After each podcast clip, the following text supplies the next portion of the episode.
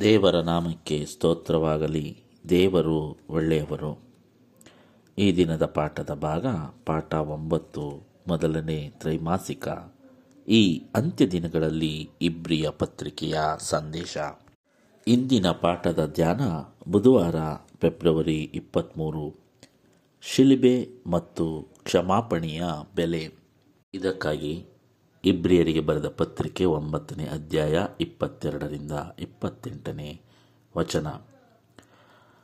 ಹಾಗೂ ಒಂದನೇ ಸಮವೇಲ, ನಾಲ್ಕು ನಾಲ್ಕು, ಎರಡನೇ ಸಮವೇಲ, ಆರು, ಎರಡು. ಅದೇ ರೀತಿಯಾಗಿ ವಿಮೋಚನ ಕಂಡ ಮೂವತ್ತ್ನಾಲ್ಕು ಏಳನೇ ವಚನ. ಹಾಗೂ ಯಾಜಕ ಕಂಡ ಹದಿನಾಲ್ಕನೇ ಅಧ್ಯಾಯ ಹದಿನೇಳರಿಂದ ಹತ್ತೊಂಬತ್ತು. ಯಾಜಕ ಕಂಡ ಹದಿನಾರನೇ ಅಧ್ಯಾಯ ಇಪ್ಪತ್ತೊಂಬತ್ತರಿಂದ ಮೂವತ್ತೊಂದು ಹಾಗೂ ಯಾಜಕ ಕಾಂಡ ಹದಿನಾರನೇ ಅಧ್ಯಾಯ ಹದಿನೈದರಿಂದ ಇಪ್ಪತ್ತೆರಡು. ಬೇರೆ ಈ ವಚನಗಳನ್ನೆಲ್ಲ ನಾವು ಸಂಪೂರ್ಣವಾಗಿ ಓದಿದಾಗ ಶಿಲಿಬೆ ಮತ್ತು ಕ್ಷಮಾಪಣೆಯ ಬೆಲೆ ಅಂದರೆ ಏನು? ಯೇಸುಕ್ರಿಸ್ತರು ಪರಲೋಕದಲ್ಲಿ, ಆ ದೇವದರ್ಶನ ಗುಡಾರದಲ್ಲಿ ನಡೆಸುತ್ತಿರುವ ಆ ಕಾರ್ಯಗಳು ಏನನ್ನು ಹೇಳುತ್ತವೆ? ಪ್ರಿಯರೇ, ಇಂದಿನ ಕಾಲದಲ್ಲಿ ದೇವರು ಮೋಶೆಗೆ ಒಂದು ಗುಡಾರವನ್ನು ನಿರ್ಮಿಸು ಎಂದು ಆಜ್ಞೆ ಹೊರಡಿಸುತ್ತಾರೆ ವಿಮೋಚನ ಕಾಂಡ ಇಪ್ಪತ್ತೈದನೇ ಅಧ್ಯಾಯದಲ್ಲಿ ನಾವು ನೋಡಬಹುದು. ಆ ಒಂದು ದೇವಾಲಯದಲ್ಲಿ ಯಾವ ಯಾವ ರೀತಿ ಇದ್ದವು, ಯಾವ ಬಾಗಿಲುಗಳನ್ನು ಯಾವ ದಿಕ್ಕಿನಲ್ಲಿ ಇಡುತ್ತಿದ್ದರು, ಒಂದೊಂದು ದಿಕ್ಕಿನ ಅರ್ಥವೇನು, ಆ ಒಂದು ಪ್ರಾಕಾರ ಅಂದರೆ ಏನು, ಕಂಗಾಳ ಅಂದರೇನು ಅದೇ ರೀತಿಯಾಗಿ ಪರಿಶುದ್ಧ ಸ್ಥಳ, ಮಹಾಪರಿಶುದ್ಧ ಸ್ಥಳ. ಮಹಾಪರಿಶುದ್ಧ ಸ್ಥಳದಲ್ಲಿ ಯಾವ ರೀತಿ ಸೇವೆಗಳು ನಡೆಯುತ್ತಿದ್ದವು?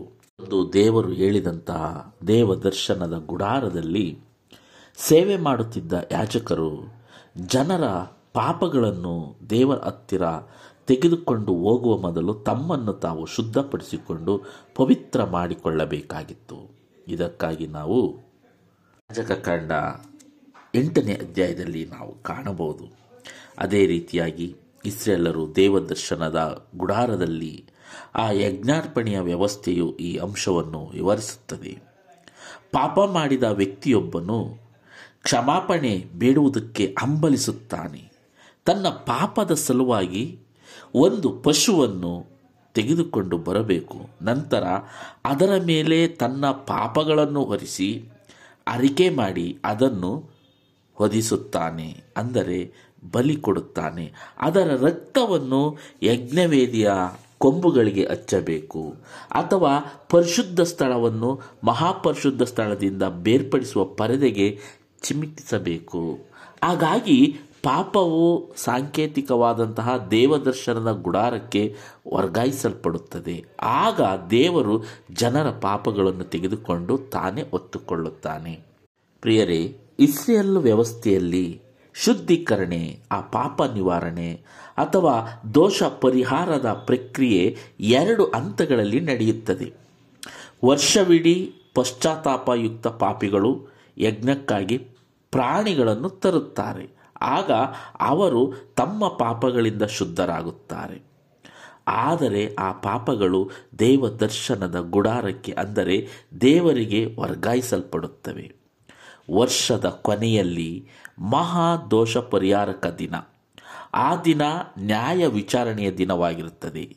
ದೇವರು ತಾನು ಕೊಟ್ಟ ತೀರ್ಪಿನ ಜವಾಬ್ದಾರಿಯನ್ನು ನಿಭಾಯಿಸುವುದಕ್ಕಾಗಿ ಗುಡಾರವನ್ನು ಶುದ್ಧಪಡಿಸಿ ಪಾಪಗಳನ್ನು ಸೈತಾನನ್ನು ಪ್ರತಿನಿಧಿಸುವ ಅಜಾಜೇಲ ಎಂಬವನಿಗೆ ಮೀಸಲಾದ ಆ ಒಂದು ಸ್ಥಳಕ್ಕೆ ವರ್ಗಾಯಿಸುತ್ತಾನೆ ಇದಕ್ಕಾಗಿ ನಾವು ಯಾಜಕ ಕಾಂಡ ಹದಿನಾರನೇ ಅಧ್ಯಾಯ ಹದಿನೈದರಿಂದ ಇಪ್ಪತ್ತೆರಡನೇ ವಚನವನ್ನು ಓದೋಣ. ಈ ಒಂದು ಲೋಕದಲ್ಲಿ, ಈ ಭೂಲೋಕದಲ್ಲಿ ಎರಡು ಹಂತಗಳ ವ್ಯವಸ್ಥೆಯನ್ನು ಆ ದೇವದರ್ಶನದ ಗುಡಾರದಲ್ಲಿ, ಆ ಎರಡು ಸ್ಥಳಗಳಲ್ಲಿ ಪ್ರತಿನಿಧಿಸುತ್ತಿದ್ದವು. ಪರಿಶುದ್ಧ ಸ್ಥಳ, ಮಹಾಪರಿಶುದ್ಧ ಸ್ಥಳ. ಆ ಮಹಾಪರಿಶುದ್ಧ ಸ್ಥಳಕ್ಕೆ ವರ್ಷಕ್ಕೆ ಒಂದು ಬಾರಿ ಒಬ್ಬ ಯಾಜಕನು ಹೋಗಿ, ಜನರಲ್ಲಿರುವ ಎಲ್ಲ ಪಾಪಗಳ ಪರವಾಗಿ ಆತನು ದೇವರ ಮುಂದೆ ವಿಜ್ಞಾಪನೆ ಮಾಡುತ್ತಾನೆ. ಇದಕ್ಕಾಗಿ ನಾವು ಯಾಜಕ ಕಾಂಡ ಹದಿನಾರನೇ ಅಧ್ಯಾಯ ಹಾಗೂ ಇಪ್ಪತ್ತ್ಮೂರನೇ ಅಧ್ಯಾಯವನ್ನು ಓದಿದಾಗ ನಾವು ಅರ್ಥ ಮಾಡಿಕೊಳ್ಳಬಹುದು ಪ್ರಿಯರೇ. ಈ ಒಂದು ಲೋಕದಲ್ಲಿ, ಈ ಭೂಲೋಕದಲ್ಲಿ ನಡೆಯುತ್ತಿದ್ದಂತಹ ಆ ಸೇವೆಯು, ಈ ದಿನ ಆ ಸೇವೆಯನ್ನು ಯಾವ ರೀತಿಯಾಗಿ ಯೇಸುಕ್ರಿಸ್ತರು ನೆರವೇರಿಸುತ್ತಿದ್ದಾರೆ ಎಂದು ನಾವು ತಿಳಿದುಕೊಳ್ಳುವುದಕ್ಕೆ ಇಬ್ರಿಯರಿಗೆ ಬರೆದ ಪತ್ರಿಕೆ ಒಂಬತ್ತನೇ ಅಧ್ಯಾಯದಲ್ಲಿ ಇಪ್ಪತ್ತೆರಡರಿಂದ ಇಪ್ಪತ್ತೆಂಟನೇ ವಚನಗಳನ್ನು ಓದಿದಾಗ ನಮಗೆ ಸಂಪೂರ್ಣವಾದ ಒಂದು ಮಾಹಿತಿ ನಮಗೆ ದೊರಕುತ್ತದೆ ಪ್ರಿಯರೇ. ನಾವು ಧರ್ಮಶಾಸ್ತ್ರದ ಪ್ರಕಾರ ಸ್ವಲ್ಪ ಕಡಿಮೆ ಎಲ್ಲ ವಸ್ತುಗಳು ರಕ್ತದಿಂದಲೇ ಶುದ್ಧೀಕರಿಸಲ್ಪಡುವವು. ರಕ್ತಧಾರೆ ಇಲ್ಲದೆ ಪಾಪ ಪರಿಹಾರ ಉಂಟಾಗುವುದಿಲ್ಲ ಎಂದು ಇಲ್ಲಿ ಇಬ್ರಿಯರ ಪತ್ರಿಕೆಯಲ್ಲಿ ಹೇಳುತ್ತಾನೆ. ಹೌದು ಪ್ರಿಯರೇ, ನಾವು ದೇವರ ಜೊತೆ ಮಾಡಿಕೊಂಡಿರುವ ಒಡಂಬಡಿಕೆಗೆ ದೇವರ ರಕ್ತ ಚೆಲ್ಲದೆ ಪಾಪಕ್ಕೆ ಪರಿಹಾರವಿಲ್ಲ ಎಂದು ಹೇಳುತ್ತಾರೆ. ಈ ಲೋಕದಲ್ಲಿ ಪ್ರಾಣಿಗಳನ್ನು ಬಲಿ ಕೊಡುತ್ತಿದ್ದರು. ಆದರೆ ಇಂದು ಯೇಸುಕ್ರಿಸ್ತರು ತಮ್ಮ ರಕ್ತವನ್ನೇ ಬಲಿಯಾಗಿ ಅರ್ಪಿಸಿ ನಮ್ಮ ಪಾಪಗಳನ್ನು ಪರಿಹಾರ ಮಾಡಿದ್ದಾರೆ. ಪರಲೋಕ ವಸ್ತುಗಳಿಗೆ ಪ್ರತಿರೂಪವಾಗಿರುವ ವಸ್ತುಗಳ ಶುದ್ಧೀಕರಣಕ್ಕಾಗಿ ಇಂಥ ಯಜ್ಞಗಳು ಅವಶ್ಯವಾದರೂ ಸಾಕ್ಷಾತ್ ಪರಲೋಕದವುಗಳಿಗೆ ಇವುಗಳಿಗಿಂತ ಉತ್ತಮವಾದ ಯಜ್ಞಗಳು ಬೇಕು. ಹೌದು, ಈ ಲೋಕದಲ್ಲಿ ಒಂದು ಮಾದರಿಯಾಗಿ ಈ ಪಶುಗಳ ರಕ್ತ ಅವಶ್ಯಕತೆ ಇತ್ತು. ಆದರೆ ಪರಲೋಕ ರಾಜ್ಯಕ್ಕೆ ಈ ಯಜ್ಞಗಳ ರಕ್ತ ಅವಶ್ಯಕತೆ ಇಲ್ಲ ಆ ರಕ್ತದಿಂದ ನಮ್ಮ ಪಾಪವನ್ನು ಹೋಗಲಾಡಿಸಲು ಸಾಧ್ಯವಿಲ್ಲ. ಪರಲೋಕಕ್ಕೆ ಇದಕ್ಕಿಂತ ಉತ್ತಮವಾದ ಯಜ್ಞ ಬೇಕು. ಯಾಕೆಂದರೆ ಕ್ರಿಸ್ತನು ನಿಜವಾದ ದೇವಾಲಯಕ್ಕೆ ಅನುರೂಪ ಮಾತ್ರವಾಗಿದ್ದಾಗಿಯೂ, ಕೈಯಿಂದ ಕಟ್ಟಿದ್ದಾಗಿಯೂ ಇರುವ ಆಲಯದಲ್ಲಿ ಪ್ರವೇಶಿಸದೆ ದೇವರ ಸಮ್ಮುಖದಲ್ಲಿ ನಮಗೋಸ್ಕರ ಈಗ ಕಾಣಿಸಿಕೊಳ್ಳುವುದಕ್ಕೆ ಪರಲೋಕದಲ್ಲೇ ಪ್ರವೇಶಿಸಿದನು. ಹೌದು ಪ್ರಿಯರೇ, ಈ ಒಂದು ಲೋಕದಲ್ಲಿದ್ದ ಆ ದೇವಾಲಯದಲ್ಲಿ ಪರಿಶುದ್ಧ ಸ್ಥಳ, ಮಹಾಪರಿಶುದ್ಧ ಸ್ಥಳವಿತ್ತು. ಆ ಪರಿಶುದ್ಧ ಸ್ಥಳದಲ್ಲಿ ಮಂಜೂಷದ ಪೆಟ್ಟಿಗೆ ಮಾತ್ರ ಇತ್ತು. ಆದರೆ ಇಂದು ಆ ಮಹಾಪರಲೋಕ ರಾಜ್ಯದಲ್ಲಿ ಈ ಲೋಕದ ಆಚರಣೆಗಳು ಬೇಕಾಗಿಲ್ಲ. ಅಲ್ಲಿಗೆ ಪರಿಶುದ್ಧವಾಗಿರೋ ಯಾಜಕನು ಬೇಕು. ಆ ಯಾಜಕ ಯಾರಾಗಿದ್ದಾರೆಂದರೆ ಯೇಸುಕ್ರಿಸ್ತರಾಗಿದ್ದಾರೆ ದೇವರು ಕಟ್ಟಿದಂಥ ಆಲಯ ಪರಲೋಕದಲ್ಲಿದೆ. ಆ ಒಂದು ದೇವರು ಕಟ್ಟಿದ ಆಲಯಕ್ಕೆ ಮನುಷ್ಯರ ಅಗತ್ಯತೆ ಇಲ್ಲ. ಅಲ್ಲಿಗೆ ಯೇಸುಕ್ರಿಸ್ತನ ಅಗತ್ಯತೆ ಇದೆ ಎಂದು ಈ ಪಾಠ, ಈ ವಚನ ವಿವರಣೆ ಮಾಡುತ್ತದೆ ಪ್ರಿಯರೇ.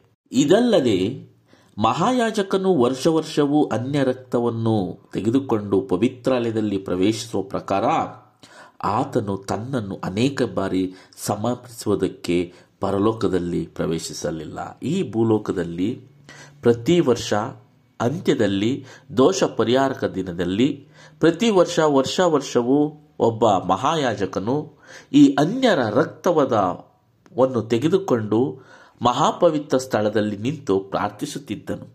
ಆದರೆ ಹೀಗೆ ಇರುವಂತಹ ನಮ್ಮ ಮಹಾಯಾಜಕನಾದ ಯೇಸುಕ್ರಿಸ್ತರು ಪವಿತ್ರವಾದ ಆಲಯದಲ್ಲಿ ಈ ಲೋಕದಲ್ಲಿ ಪ್ರವೇಶಿಸುವ ರೀತಿಯಾಗಿ ಪ್ರವೇಶಿಸದೆ ಆತನು ತನ್ನನ್ನು ಅನೇಕ ಬಾರಿ ಸಮರ್ಪಿಸಿಕೊಳ್ಳದೆ ಒಂದೇ ಬಾರಿ ತನ್ನನ್ನು ಇಲ್ಲಿ ಬಲಿಯನ್ನಾಗಿ ಅರ್ಪಿಸಿದನು. ಪ್ರಿಯರೇ, ಇಪ್ಪತ್ತಾರನೇ ವಚನದಲ್ಲಿ ಆತನು ಲೋಕಾದಿಯಿಂದ ಎಷ್ಟೋ ಸಾರಿ ಬಾಧೆಪಟ್ಟು ಸಾಯಬೇಕಾಗಿತ್ತು. ಆದರೆ ಒಂದೇ ಸಾರಿ ಯುಗಗಳ ಸಮಾಪ್ತಿಯಲ್ಲೇ ಸತ್ತನು. ಆತನು ಪಾಪ ನಿವಾರಣೆ ಮಾಡಬೇಕೆಂಬ ಉದ್ದೇಶದಿಂದ ತನ್ನನ್ನು ಯಜ್ಞ ಮಾಡಿಕೊಳ್ಳುವನಾಗಿ ಪ್ರತ್ಯಕ್ಷನಾದ ಒಂದೇ ಸಾರಿ ಸಾಯುವುದು ಆಮೇಲೆ ನ್ಯಾಯ ತೀರ್ಪು ಮನುಷ್ಯರಿಗೆ. ಹೇಗೆ ನೇಮಕವಾಗಿದೆಯೋ ಹಾಗೆ ಕ್ರಿಸ್ತನು ಸಹ ಬಹು ಜನರ ಪಾಪಗಳನ್ನು ಒತ್ತುಕೊಳ್ಳುವುದಕ್ಕೋಸ್ಕರ ಒಂದೇ ಸಾರಿ ಸಮರ್ಪಿತನಾದನು ಮತ್ತು ತನ್ನನ್ನು ನಿರೀಕ್ಷಿಸಿಕೊಂಡಿರುವವರಿಗೆ ರಕ್ಷಣೆಯನ್ನುಂಟು ಮಾಡುವುದಕ್ಕೋಸ್ಕರ ಪಾಪ ಸಂಬಂಧವಿಲ್ಲದವನಾಗಿ ಎರಡನೇ ಸಾರಿ ಕಾಣಿಸಿಕೊಳ್ಳುವನು. ಪ್ರಿಯರೇ, ಈ ವಚನ ಹೇಳುವ ಪ್ರಕಾರ, ಈ ಲೋಕದಲ್ಲಿ ನಡೆಯುವ ಗುಡಾರ ಸೇವೆಯಲ್ಲಿ ವರ್ಷ ವರ್ಷವೂ ಒಬ್ಬ ಮನುಷ್ಯ ಆ ತನ್ನ ಪಾಪಕ್ಕಾಗಿ ಬಲಿ ಅರ್ಪಣೆಯನ್ನು ಮಾಡಬೇಕಾಗಿತ್ತು.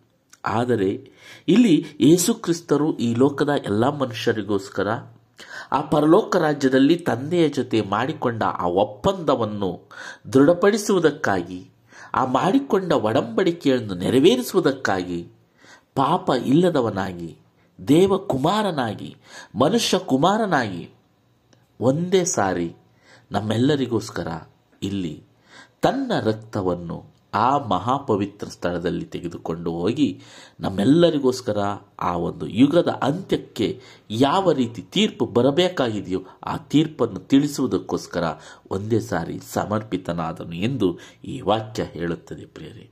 ಹೌದು ಪ್ರಿಯರೇ. ಈ ಲೋಕದಲ್ಲಿ ನಡೆದಂತಹ ಗುಡಾರದ ಎಲ್ಲ ಸೇವೆಗಳು ಯೇಸುಕ್ರಿಸ್ತರನ್ನೇ ಸೂಚಿಸುತ್ತಿದ್ದವು. ಈ ದಿನ ಜೀವಿಸುತ್ತಿರುವ ನಾವು ಅಂತ್ಯಕಾಲದಲ್ಲಿ ಜೀವಿಸುತ್ತಿರುವ ನಮಗೆ ಆದಾಮನಿಂದ ಈ ಲೋಕ ಅಂತ್ಯವಾಗುವವರೆಗೆ ಇರುವಂತಹ ಎಲ್ಲ ಮನುಷ್ಯರ ಪಾಪಕ್ಕೋಸ್ಕರ ಆ ಶಿಲುಬೆಯ ಮೇಲೆ ತಮ್ಮ ಪ್ರಾಣವನ್ನು ಯೇಸುಕ್ರಿಸ್ತರು ಅರ್ಪಿಸಿದರು. ಆ ಶಿಲ್ಬೆ ಮತ್ತು ಆ ಕ್ಷಮಾಪಣೆಯ ಬೆಲೆಯನ್ನು ನಾವು ಅರ್ಥ ಮಾಡಿಕೊಳ್ಳಬೇಕು ಎಂದು ಈ ಪಾಠ ನಮಗೆ ಕಲಿಸಿಕೊಡುತ್ತದೆ ಪ್ರಿಯರಿ. ದೇವರು ಆ ಮನುಷ್ಯನಾಗಿ ಬಂದು ನಾನು ಬಲಿಯಾಗಬೇಕಾಗಿದ್ದ ಸ್ಥಳದಲ್ಲಿ ಅವರು ಆ ಶಿಲುಬೆಯನ್ನು, ಆ ಶಿಲುಬೆಯ ಮರಣವನ್ನು ಹೊಂದಿದರು. ನಮ್ಮೆಲ್ಲರಿಗೂ ಕ್ಷಮಾಪಣೆಯನ್ನು ನೀಡಿದರು. ಇದರ ಬೆಲೆಯನ್ನು ನಾವು ಅರ್ಥ ಮಾಡಿಕೊಂಡು ನಾವು ಪ್ರತಿದಿನವೂ ಆ ಶಿಲುಬೆಯ ಮಹತ್ವವನ್ನು ತಿಳಿದುಕೊಳ್ಳಬೇಕೆಂದು ಈ ಪಾಠ ನಮಗೆ ಕಲಿಸಿಕೊಡುತ್ತದೆ ಪ್ರಿಯರೇ. ಮತ್ತೆ ಮುಂದಿನ ಪಾಠದಲ್ಲಿ ಭೇಟಿಯಾಗೋಣ. ವಂದನೆಗಳೊಂದಿಗೆ. ಆಮೇಲೆ